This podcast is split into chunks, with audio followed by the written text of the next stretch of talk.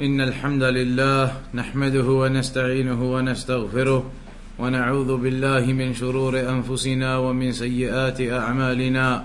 من يهديه الله فلا مضل له ومن يضلل فلا هادي له. وأشهد أن لا إله إلا الله وحده لا شريك له.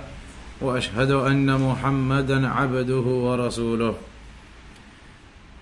We now come to the hadith of Ibn Abbas رضي الله عنهما عن رسول الله صلى الله عليه وسلم فيما يروي عن ربه تبارك وتعالى In this hadith, Ibn Abbas radiallahu anhuma narrates from the Messenger of Allah sallallahu alayhi wasallam in that which the Prophet sallallahu narrates directly from Allah.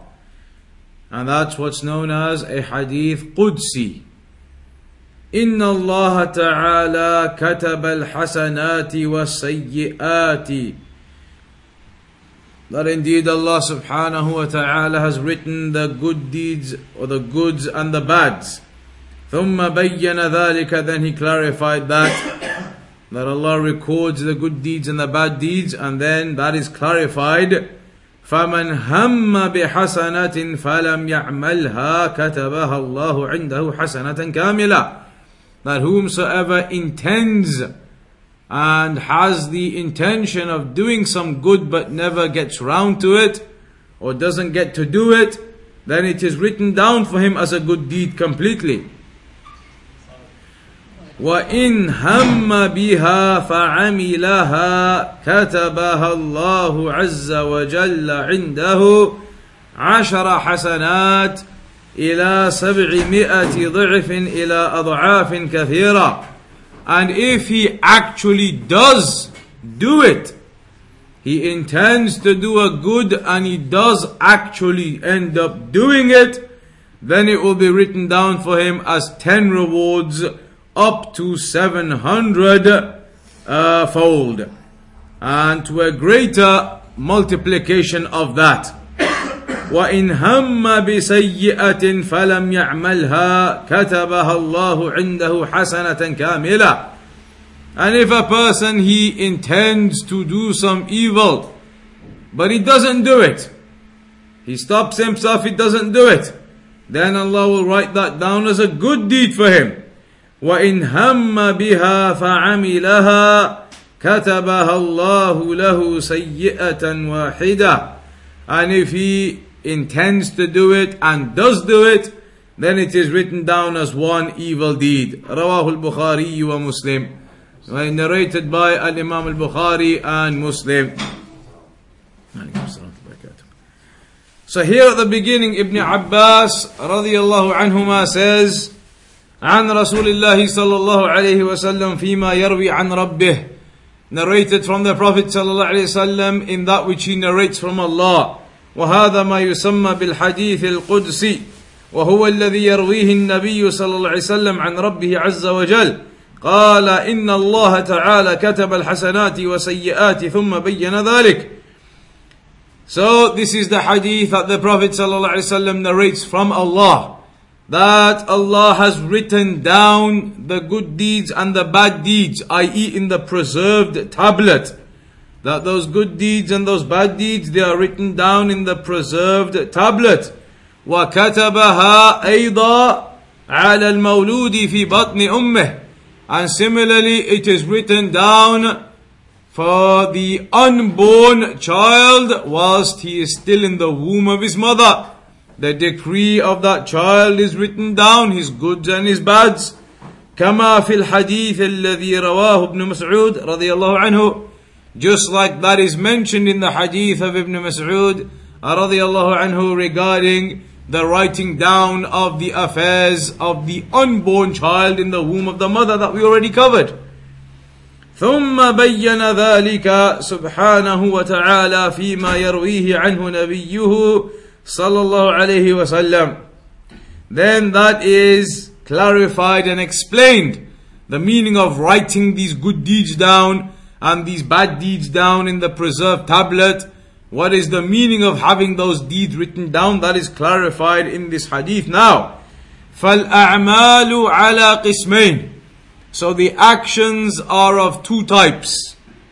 أعمال قلوب وهي النيات والمقاصد the actions of the heart the actions of the heart and they are your intentions and your objectives that which you think about that you're going to do your intentions and your objectives in your heart that is the action of your heart to have those intentions and those objectives أعمال قلوب وهي النيات والمقاصد والقسم الثاني أعمال جوارح وهي الأفعال الظاهرة The second type of actions are the physical actions upon your limbs.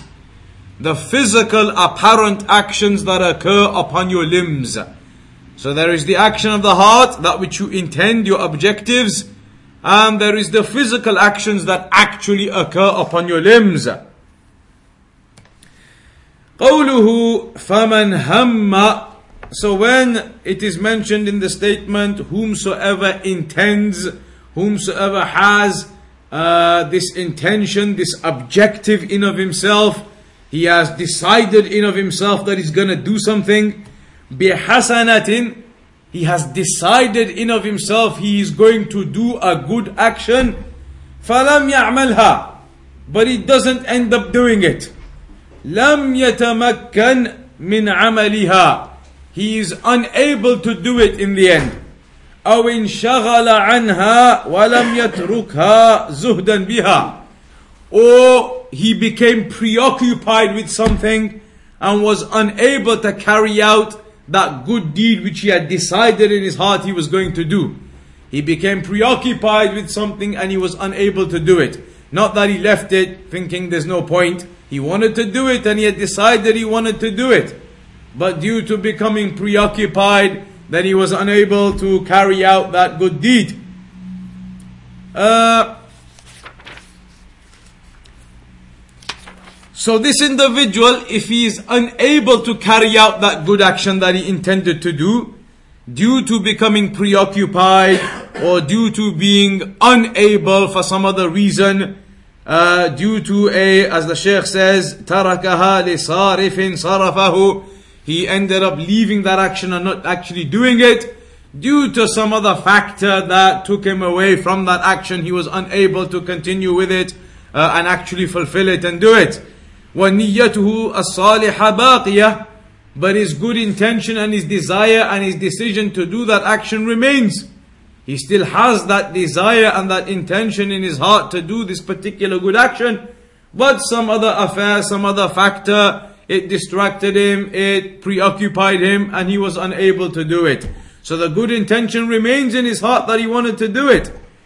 Then in that case, كتبها الله عنده حسنة كاملة then such a person in that state Allah subhanahu wa ta'ala writes down a complete deed one good deed for that person for that good intention and desire and decision he had made to do the good action even though he was unable to do it in the end فهذه يكتبها الله له حسنة كاملة لأن هذا عمل قلبي ومستمر ولم يتراجع عنه because this is one of the actions of the heart it is from the action of the heart that he had made this firm decision to do this righteousness intentionally he had made that decision firmly he really wanted to do that particular goodness he was set and keen on doing that goodness but something preoccupied him, something prevented him from being able to do it,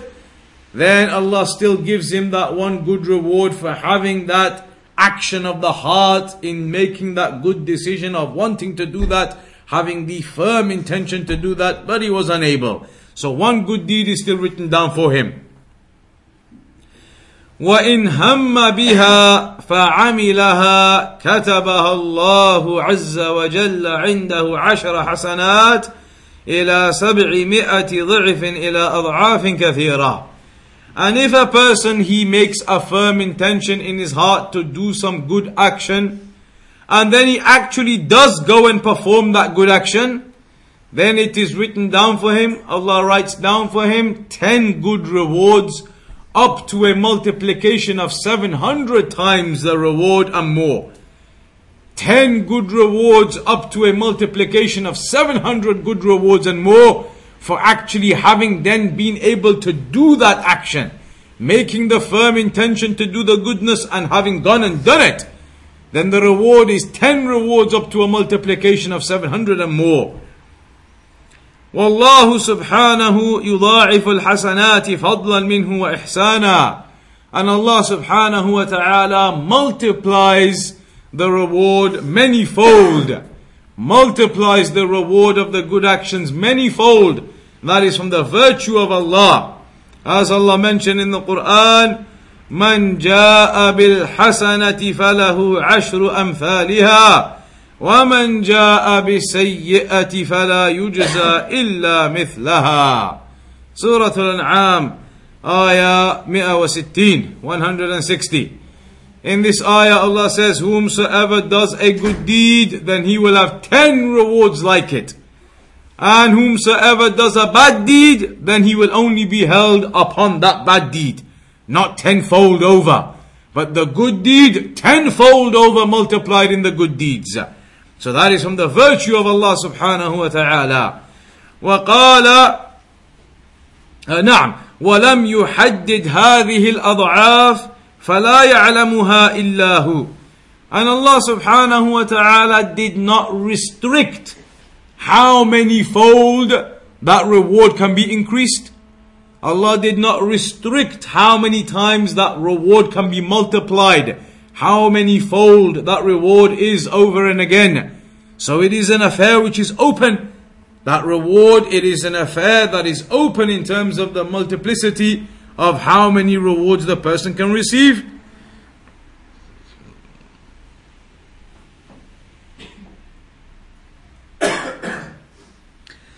And how many good deeds a person gets then for that good deed that he does how many rewards he gets for the good deed that he does, then it is dependent upon the intention that he has and the strength of his iman.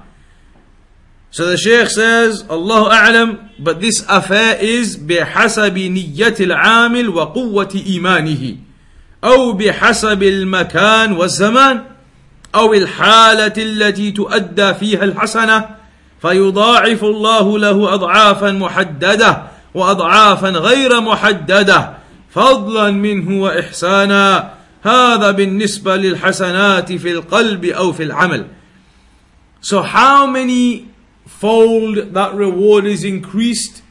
Then the Shaykh says, Allah A'lam, but this could be something that returns back to the actual intention of that person. The type of intention he had, the firmness of that intention, the firmness and the strength of his iman, all of those could play a part in how many rewards he gets in the end. Similarly, the Shaykh says it could be a factor. The place where he is and the time in which he lives. So perhaps in a particular place, there is difficulty and there's calamity and it's a hardship to perform the good deeds and in a particular time that the person lives, there may be hardship in performing goodness and obedience. So perhaps the one who still sticks to the religion and performs that goodness may have his rewards multiplied further as opposed to somebody who is in ease. So these could be factors also determining the level of reward that a person receives. Similarly, the actual state and circumstances that a person is in when he performs the good deeds, they could also play a factor in how many rewards he gets. So Allah subhanahu wa ta'ala multiplies the rewards of those people, uh, and that is a blessing from Allah and a virtue from Allah. Then the hadith says, وإن هم بسيئة فلم يعملها كتبها الله عنده حسنة كاملة that if a person he intends in his heart and he makes a decision to do something evil, but then he stops himself and he doesn't do it, then Allah subhanahu wa ta'ala writes that down as a reward for that person. If he fell short and fell to the whisperings of the shaitan and made the decision to do something wrong, but then he stopped himself and didn't do it, then Allah writes that down as a reward for the person. نوى أن يذنب ذنبا لكنه تركه ولم يعمله خوفا من الله عز وجل. A person he intends to do some sin. However, he leaves that sin and doesn't do it in the end out of fear of Allah. فإن الله يكتبها له حسنة واحدة على نيته then Allah subhanahu wa ta'ala will write that down as one good reward for that person for his intention. Afterwards, his rectification of his intention in blocking himself from doing that evil. Even though first he succumbed and he fell to the whisperings of the shaitan and he made the decision to go do some evil. But then he remembered and he feared Allah and he rectified himself and he blocked that evil intention and he stopped himself doing it. Then Allah writes that down as a reward for the person. وتركه لها خوفا من الله عمل قلبي and leaving that evil action fearing Allah is an action of the heart you have made that action in your heart to fear Allah and to leave that action uh, فيكتبها الله له حسنة so Allah subhanahu wa ta'ala writes that down as a good deed. لأنه تركها خوفا من الله. Because he left that evil due to fear of Allah. أما إذا تركها لأنه لم يتمكن منها ونيته لفعلها باقية فإنها تكتب عليه سيئة. لأن نيته السيئة باقية If, however, somebody makes a decision in their heart to do something evil, and they are prevented from doing that evil due to some factor, they are prevented from being able to do that evil due to some other factor. But they themselves in their heart hadn't changed their intention. They still wanted to do the evil, but some other external factor, some other thing, something else prevented them from being able to go and do it. But their intention and their decision remained in their hearts that they wanted to do it. For that person now, even though he didn't end up doing it, it wasn't because he stopped himself and his intention was to not do it. It was because of some other external factor, some other reason that stopped him. He still wanted to do it. So this person gets an evil reward written against him. Uh, uh, an evil uh, uh, deed written against him. He gets an evil deed written against him because even though he never ended up doing it then, his intention and his decision remained to do it. But something else prevented him from being able to do it. So there's a difference between the two situations. The first situation, the person himself makes the intention and stops himself from the fear of Allah. The second situation, he may get prevented due to some reason, but not because he wanted to. He still wanted to do it, but he was prevented by some other factor. So that person, due to his intention remaining and his decision remaining to do the evil, then an evil deed is written against him. Um, ثم قال وإن هم بها فعملها كتبها الله له سيئة واحدة and then it is mentioned that if the person intends to do it and he actually does manage to go and do it, that evil deed, then that will be written down as an evil deed upon him. That will be written down as an evil deed upon him. فَالسَّيِّئَاتْ لَا تُضَاعَفْ But the point is that the evil deeds do not become multiplied. If he goes and actually does the action, it will still only be written down as one evil deed. As opposed to him doing the good action, it's written down as multiple good deeds.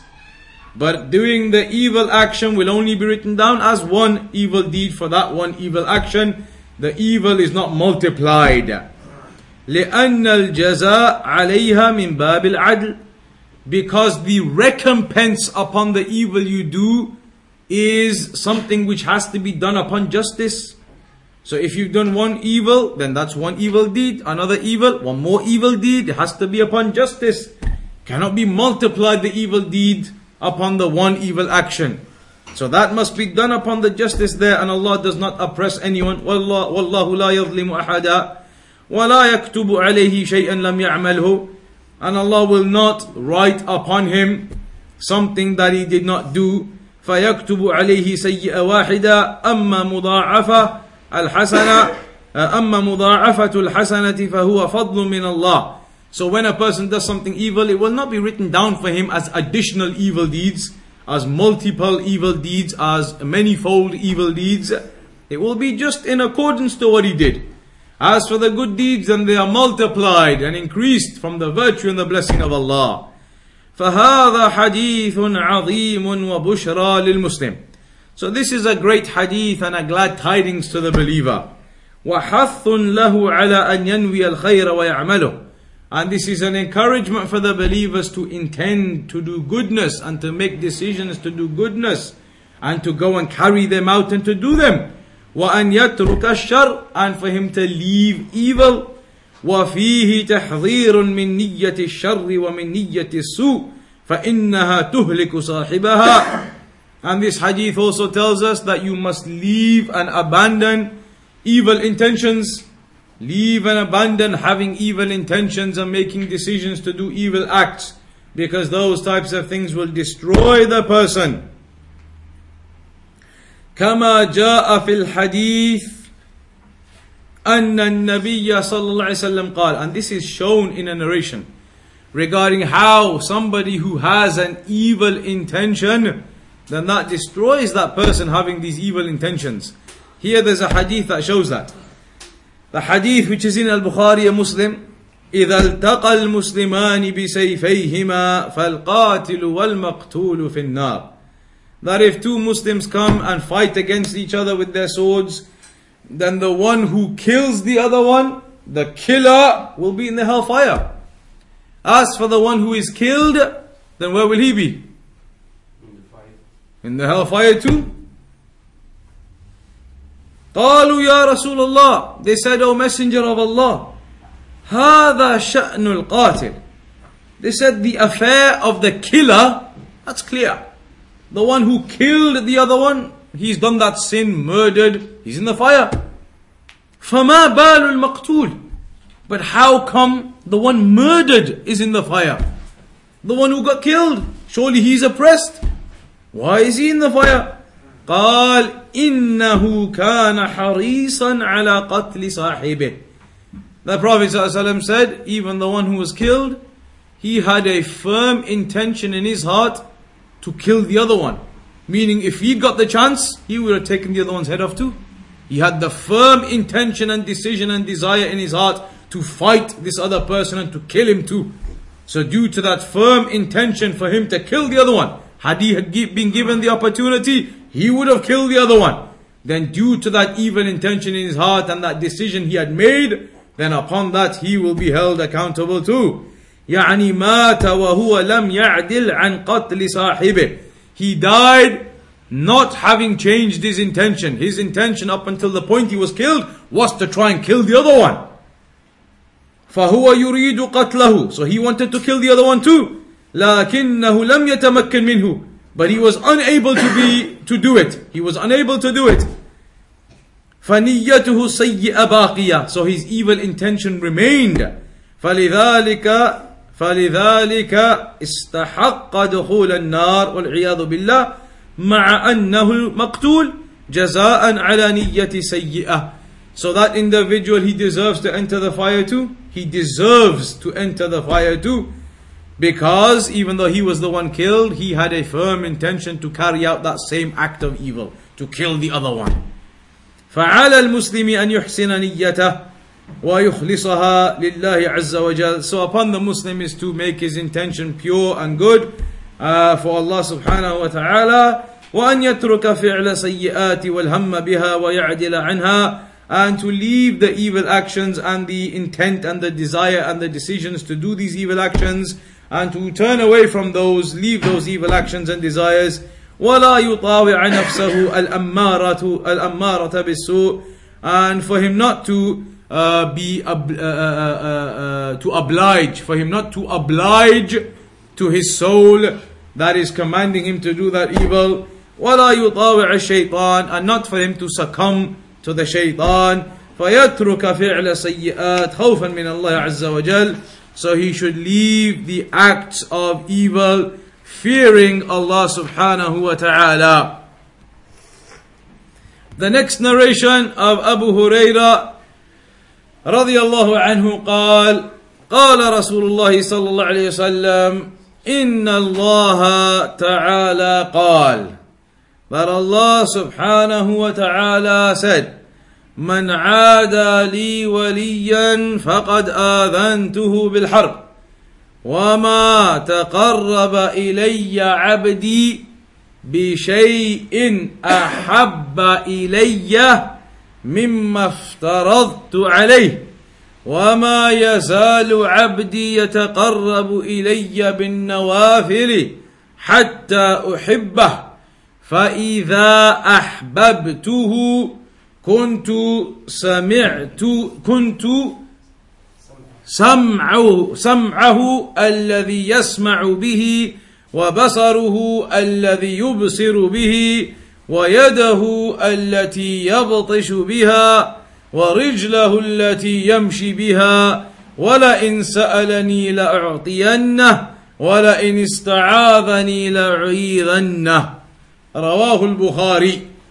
So this is the hadith in Sahih al-Bukhari, the hadith of Abu Hurairah radiyallahu anhu, where he narrates that the Messenger of Allah sallallahu alayhi wasallam he mentioned that whomsoever shows enmity to an ally of mine, man aada li waliya, whomsoever shows enmity to an ally of mine, then I have waged war upon him. فقد آذنته بالحرب.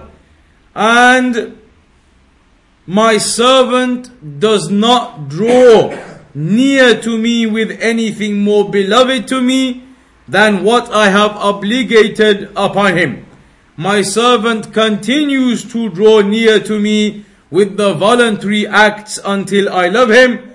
and once I love him, I am his hearing with which he hears, his sight with which he sees, his hand with which he grasps, his foot with which he walks. Were he to ask me, I would surely grant him. And if he were to seek refuge with me, I would surely protect him. That is the narration in Sahih al-Bukhari, the hadith of Abu Huraira radiallahu anhu. So it says, whomsoever wages war against an ally of mine. An ally of Allah Waliullah, sometimes you hear the phrase the friends of Allah, the awliya of Allah. That is al-mu'minu at-taqi. Somebody who is a believer, who is upon piety. They are the awliya of Allah. Somebody who is a believer, he is upon piety. And that's as Allah mentioned in the Quran regarding them, regarding the awliya. ألا إن أولياء الله لا خوف عليهم ولا هم يحزنون that indeed the awliya of Allah they do not have any fear upon them and neither will they be grieving then Allah subhanahu wa ta'ala clarified who those awliya of Allah are الذين آمنوا وكانوا يتقون those who believe and they had the piety, they had the fear of Allah. فَأَوْلِيَاءُ اللَّهِ Therefore the awliya of Allah are the believers and the muttaqun, the pious and the righteous. فَكُلُّ مُؤْمِنٍ تَقِيٍّ فَهُوَ وَلِيُّ اللَّهِ وَلِيٌّ لِلَّهِ عَزَّ وَجَلَ So every believer, every righteous, pious individual is the wali of Allah. وولاية الله هي محبته لعبده and the allegiance or the the wilayah of Allah for the person what does it mean for the person to be an wali or uh, from the awliya of Allah That he has the love of Allah and the aid of Allah and that Allah is with that person that Allah aids him and strengthens him and keeps him upright so this indicates love and aid and support. the one who is the wali of Allah, then Allah gives that person the love and the support and the victory. That is as Allah mentioned in the Quran, Allah, Allahu waliyyu alladhina amanu يخرجهم من الظلمات إلى النور والذين كفروا أولياؤهم الطاغوت يخرجونهم من النور إلى الظلمات That Allah is the wali of those who believe. He exits them from darkness into light. As for those who disbelieve, then their awliya are the false deities who take them out of light into darkness. ويقول سبحانه إنما وليكم الله ورسوله والذين آمنوا And similarly, Allah said in the Quran that indeed your wali is Allah and His Messenger and those who believe. فالولاية ليست ادعاء So this concept of being from the awliya of Allah it's not just a claim that anybody can make. It isn't just a claim that can be made. وليس كل من قيل إنه ولي يكون وليا لله and it is not the case that everybody people say that this is a wali from the awliya of Allah that he is necessarily from the awliya of Allah it is not a case of these widespread claims that such and such must be from the awliya of Allah, go to him, barakah in him. Then this is not the case. إنما قد يكون وليا للشيطان It could be that this person is actually a wali of the shaitan. فالذين يقال إنهم أولياء وهم غير أتقياء وغير مؤمنين من السحرة والكهنة والكفرة والذين يقال لهم كرامات ولهم خوارق وهم لا يصلون ولا يخافون الله عز وجل ويقولون ليس عليهم تكاليف لأنهم أولياء الله لأنهم وصلوا إلى الله وليسوا بحاجة إلى الأعمال ويتخذونهم أولياء لله وهم أولياء للشياطين والعياذ بالله. هذه مغالطة ومحادة لله أن يجعل أعداء الله أولياء له. Here the Shaykh explains that not everybody who claims to be from the awliya of Allah actually is. You look at the state of the person. If that person happens to be somebody who is a disobedient individual, he does not fulfill the obligations of Allah. Perhaps he does not even pray and he claims that the pen has been lifted from him. And he claims that there is no responsibility upon him because he has reached such a great level in the waliship of Allah then that type of individual know that he is not from the awliya of Allah, he is from the awliya of the shaitan. These types of magicians and sorcerers and their likes, the people they say they are from the awliya of Allah because they can do miraculous things. But those types of people are awliya of the shaitan, not awliya of Allah. فهذا فاصل في بيان ولي الله. So this is the criteria that explains to you who is actually a wali of Allah that the wali of Allah will be somebody who believes in Allah, is a believer, a mu'min, and he has piety and righteousness and fears Allah, and he does not, he is not pleased to be worshipped besides Allah. Some of these so-called awliya, they love that the people come and bow to them and prostrate to them and wipe them. They are not from the awliya of Allah. Rather, the one who hates to be raised and promoted in that way or to be worshipped besides Allah. And he is pious and righteous and he calls to Tawheed and to the worship of Allah and he commands the people to the worship of Allah. Then that type of individual, he is the wali. As for the one who calls to his own worship and he calls to himself and he calls to his own greatness, then that is a wali of the shaitan, not a wali of Allah. And that is why Allah mentioned that their awliya are the false deities. They remove them from light into darkness. And that is their state. أولئك أصحاب النار They are the people of the fire. وهم هم فيها خالدون They will remain therein forever. So there are awliya of Allah and there are awliya of the shaitan. So not everybody who it is said about him that he is a wali from the awliya of Allah necessarily is. So do not be confused by that. Rather look to the states of the people Are they obedient? Are they upon worship of Allah? Are they upon tawheed?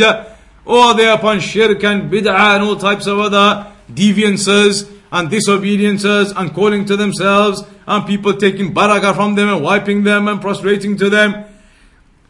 Then those types of people who are pleased with that and they behave in that way, they are not from the awliya of Allah, they are from the awliya of the shaitan.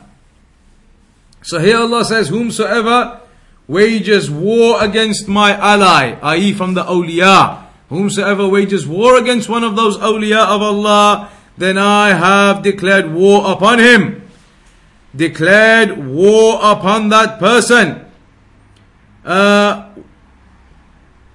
so then how does that occur? Allah mentions in the Quran, وَلِلَّهِ جُنُودُ السَّمَاوَاتِ وَالْأَرْضِ That to Allah belongs the armies of the heavens and the earth. يُسَلِّطُ عَلَيْهِم مِّن جُنُودِهِ الْخَفِيَّ وَالظَّاهِرَةِ ويسلط عليهم من جنوده من الأمراض والأسقام ومن الكفرة والشياطين يسلط عليه حتى البعوضة والذباب ويسلط عليهم من جنوده ما يؤذيه ويقلقه So then, when it mentions that Allah has declared war upon that person, this can occur from the many different forms of the armies of Allah. Perhaps Allah will cause that person to be afflicted by illnesses and diseases, or by the disbelievers and the shayateen to overcome that person, even to the extent that perhaps the mosquitoes and the flies, they go and overwhelm that person and they bite him and they surround him and the other affairs that cause the person to be grieved and agitated and concerned and anxious. Uh, all of that will be from what occurs to those who have enmity to the awliya of Allah. فَاللَّهُ يَنْتَقِمُ لِأَوْلِيَائِهِ So Allah subhanahu wa ta'ala, He uh, protects and uh, guards over His awliya in placing upon those people who oppose the awliya this type of punishment. فلا تؤذهم بقول بغيبة ولا بنميمة ولا بمسبة ولا تؤذهم بالفعل كأن تتطاول عليهم بل تجب عليك محبتهم ومناصرتهم لأن الله يحبهم. So the awliya of Allah it is not correct for you to backbite them or to spread slander or stories regarding them or to abuse them or to uh, harm them with your actions. Rather, it is upon you to love the awliya of Allah, those believers, those righteous individuals, upon tawheed, upon worship, upon obedience, upon piety, upon righteousness. ثم قال سبحانه then Allah subhanahu wa ta'ala said وما تقرب إلي عبدي بشيء أحب إلي مما افترضت عليه وما يزال عبدي يتقرب إلي بالنوافل that a servant does not gain closeness to me or continue to come close to me in any other way more than fulfilling the obligations that I have made upon him. And a servant continues to gain closeness to Allah through performing the supererogatory also. التقرب إلى الله مطلوب ومأمور به Seeking closeness to Allah via this obedience and worship is something that is requested and commanded for us to do by doing the good actions and the obedience and the righteous affairs. وَالتَّقَرُّبُ إِلَى اللَّهِ لَيْسَ بِالدَّعْوَةِ And seeking closeness to Allah isn't just a claim that you make. It isn't just empty speech. Rather, it is actions and obedience that you do then فتقرب إليه بالأعمال الصالحة ولا تتقرب إليه إلا بما شرع So you seek closeness to Allah through righteous actions and obedience, not through all types of deviances and distortions and made up things. Seeking closeness to Allah is not through innovation, rather it is through obedience. That's why the Prophet ﷺ said, "Man amila amalan laysa alayhi amruna fahuwa rad." Whomsoever does an action which is not from our religion, our legislation, then it will be rejected. So seeking closeness to Allah is through the obedience to Allah from the obligations that Allah has made upon us and the supererogatory affairs that Allah has made upon us through that legislation and the Sharia of Allah, not through innovation and desires and other affairs that the people make up, claiming that they are seeking closeness to Allah via those things. Seeking closeness to Allah is upon what Allah has obligated upon us and the supererogatory affairs upon us. وَمَا يَزَالُ عَبْدِي يَتَقَرَّبُ إِلَيَّ بِالنَّوَافِلِ And a person does not cease to gain closeness to Allah through the supererogatory, uh, because there is much goodness within that also, حَتَّى أُحِبَّهِ Until Allah loves that person. So this affirms the love of Allah, and that Allah loves His righteous servants, and that Allah loves the righteous actions. يحب عباده الصالحين ويحب الأعمال الصالحة ودل على أن على أن الأعمال الصالحة تسبب محبة الله للعبد. So this indicates that the righteous actions they cause the love of Allah for the servant. They bring about the love of Allah for that servant. فإذا كنت تريد أن يحبك الله فأكثر من الطاعات. So if you want that Allah loves you, then do much goodness and righteousness.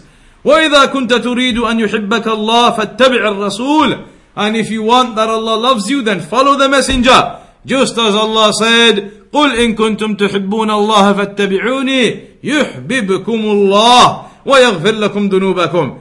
Say that indeed if you love Allah then follow me and Allah will love you and forgive for you your sins. So then it mentions that if Allah loves that servant then Allah becomes that person's hearing that he hears with, and that person's sight that he sees with, and his hand that he moves with, and his leg that he walks with. So meaning that Allah subhanahu wa ta'ala makes that person upright in all of his affairs. Upright with his vision and his hearing and his hands and his actions and his walking. He becomes upright in his activities. بمعنى أن الله يسدده في هذه الأمور. That Allah rectifies him in those affairs makes him upright in those affairs. فَلَا يَنظُرُ إِلَّا مَا يُرْضِي اللَّهِ So he doesn't look at anything except that it is something which pleases Allah. وَلَا يَسْمَعُ بِأُذُنِهِ إِلَّا مَا يُرْضِي اللَّهِ And he doesn't listen to anything except that it is something which is pleasing to Allah. Uh, فيغض بصره عما يسخط الله ويسمع ولا يسمع إلى ما حرم الله so he lowers his gaze from that which is displeasing to Allah and he does not listen to that which is haram وإنما يستعمل هذه الحواس في طاعة الله عز وجل rather he uses these senses in the worship of Allah uh, and similarly with his hand in terms of what he gives and takes then it is for the sake of Allah and he does not use his hands his body his physical actions for other than the worship of Allah alone and similarly his legs then he does not walk towards anything except that it is obedience to Allah walking towards the masjid etc فعلى المسلم أن يسأل الله الصلاح والهداية والتوفيق ويستعين بالله عز وجل ولا يكون على العكس مخالفا لله عز وجل تابعا لهواه تابعا لشهوة نفسه تابعا للشيطان الرجيم فليحذر من هذا So it is upon the Muslim that he asks Allah for rectification and righteousness and guidance and to seek aid and assistance in Allah with regards to those affairs. and not to be in an opposite state to that. In a state where he is following his desires, in a state where he is following the shaitan. So a person, a Muslim, must be cautious of that. And that's why Allah says in the end of this narration, وَلَا إِن سَأَلَنِي لَأُعْطِيَنَّ That if he asks me for anything, the righteous slave, then I will give it to him. وَلَئِنِ اسْتَعَاذَنِي لَأُعِيَذَنَّهُ and if he seeks the refuge in me, لَأُعِيذَنَّهُ Then I will give him that refuge. تَمَامُ الْحَدِيثِ يُفَسِّرُ أَوَّلَهُ So the end of the hadith, it clarifies the beginning of it. فآخر الحديث يفسر أوله وليس معناه أن الله يحل في العبد ويدخل فيه. So the hadith should not be misunderstood. This doesn't mean that Allah enters into that person. Some of the people of misunderstanding, of misguidance, they may see a narration like this and say, Look, Allah becomes his eyesight, Allah becomes his hearing, Allah becomes his hand, his leg is walking. Allah enters into him. Wrong! Look at the hadith carefully and it explains what it means. Because at the end of the hadith it tells you, Allah says, meaning that if that person asks me, I will give it to him. The person seeks refuge in me, I will give him that refuge.